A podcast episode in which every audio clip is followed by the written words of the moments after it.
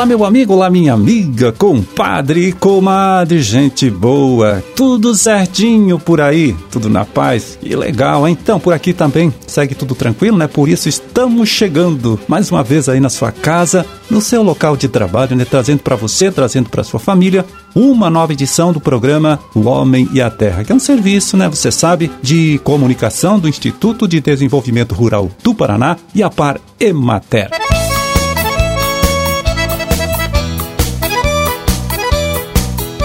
Aqui na produção né, e apresentação, mais uma vez conversando com você, estou eu, Amarildo Alba, trabalhando com apoio, com ajuda sempre importante ali do Gustavo Estela na sonoplastia. 23 de dezembro de 2022, sexta-feira, hein? Legal, sexta-feira, com a lua mudando de fase, né? Passando para fase nova e dia do vizinho.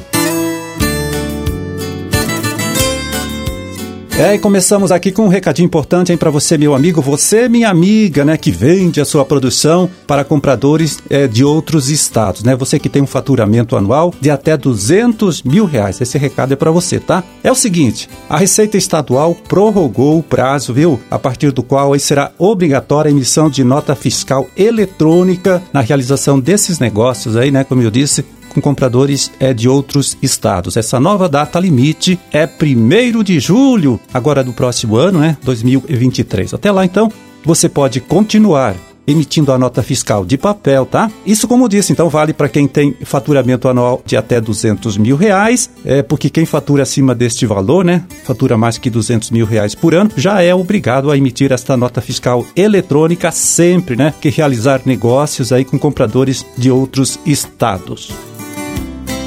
Então, no caso de vendas, né, realizadas aqui dentro do nosso estado, aqui dentro do Paraná, independente do valor do faturamento anual, o produtor continua não sendo obrigado, né, a emitir a nota fiscal eletrônica. Essas novas orientações constam da norma de procedimento fiscal de número 68/2022.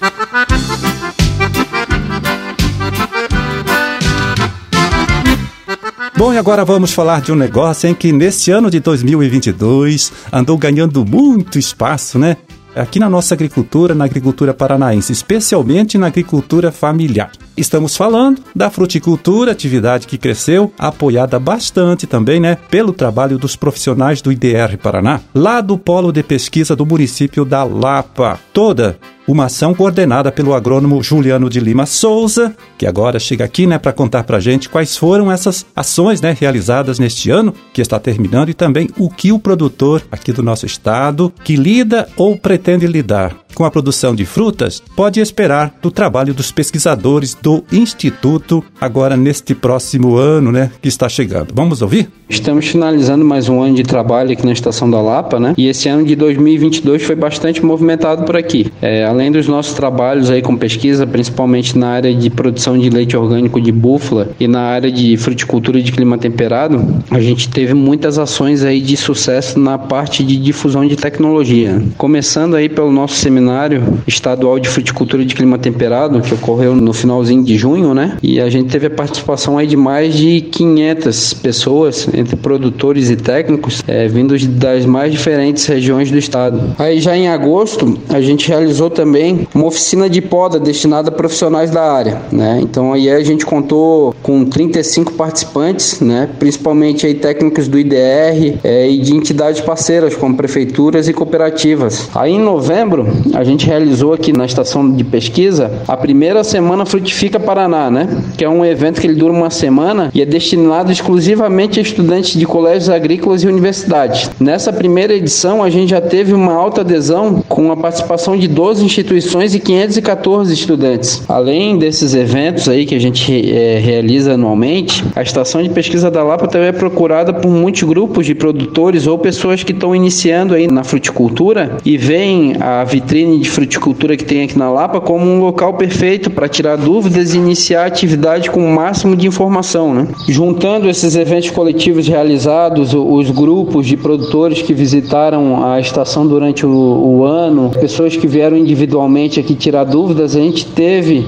é, a visitação de mais de 1.500 pessoas durante esse ano de 2022. Então, assim, Amarildo, para 2023, além das nossas atividades aí de pesquisa, das visitações que a gente já recebe anualmente e dos eventos coletivos aí que a gente realiza, como o Seminário de Fruticultura de Clima Temperado, a Semana Frutifica Paraná, a ideia é a gente dar continuidade nessas oficinas destinadas a profissionais do IDR, prefeituras, cooperativas e outras entidades parceiras, né? Para que a gente tenha cada vez mais técnicos habilitados a trabalhar com fruticultura em todas as regiões do estado. Tá certo, Amarildo? Agradeço a oportunidade e desejo a todos um Feliz Natal e um abençoado 2023.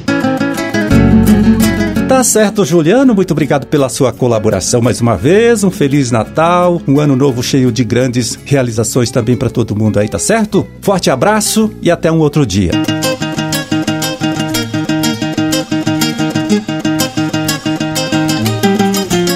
Pois é, e o último boletim com informação, né, de acompanhamento de safra, emitido pela Secretaria da Agricultura nesta última terça-feira, dia 20, Olha só, mostra que temos muitas plantações de feijão com desenvolvimento atrasado aqui em nosso estado. Isso comparando com anos anteriores, né? Para ter uma ideia, 15% está em desenvolvimento vegetativo, 35% em floração e 35%, né, em frutificação. Por isso, né, vamos chamar agora a participação do nosso colega de trabalho, o agrônomo extensionista Germano Cusdra, lá do escritório do IDR Paraná de Piranga. Ele que vai passar então para gente quais são os cuidados, né, que o produtor precisa ter com essas plantações aí de feijão neste momento, hein? O Germano, né, que é coordenador estadual do projeto Centro-Sul de Feijão e Milho. Vamos ouvir? Conta pra gente, Germano. Nesse momento aí, pensando em, em manejo da cultura, é um momento de prestar atenção nesse que está em desenvolvimento vegetativo ainda, uma preocupação aí com as adubações de cobertura, manejo de plantas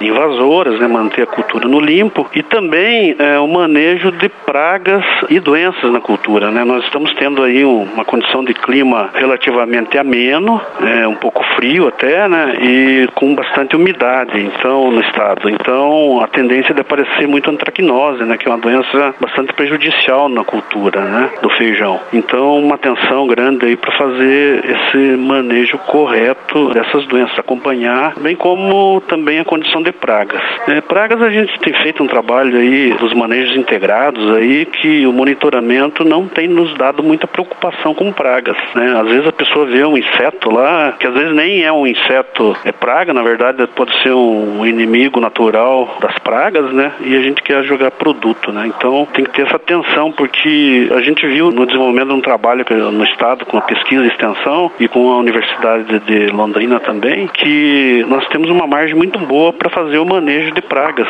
Então, é, com monitoramento, verificando o volume de pragas, desfolha da cultura, é, o momento do desenvolvimento da cultura, a gente tem tirado o lavor de feijão muitas vezes sem usar inseticida. Agora, as doenças elas têm que ter uma atenção muito grande aí nesse momento, pela condição climática que nós temos, né? Então, monitorar, daí trabalhar com uma recomendação de controle adequada, usando defensivos aí ou agrotóxicos, né, que são recomendados dentro das dosagens, até porque você pode prejudicar com o uso errado aí, no momento de floração, frutificação da cultura, pode até prejudicar a produção e se usar um produto de forma errada, né? Então essa atenção nós temos que ter nesse momento, né? Que a gente recomenda aí que o pessoal. E os nossos escritórios, nossas unidades do IDE Paraná estão aí também para apoiá-los aí, apoiar os agricultores diante das dúvidas que possam ter no manejo da cultura. Você conferiu aí a participação do agrônomo Germano Custra, né, extensionista, coordenador estadual do Projeto Centro-Sul de Feijão e Milho, aqui do Instituto IDR Paraná. Ele, né, que passou algumas orientações importantes, algumas dicas importantes aí para o produtor de feijão que ainda tem lavouras na fase de desenvolvimento, né, desenvolvimento vegetativo, é, floração e frutificação.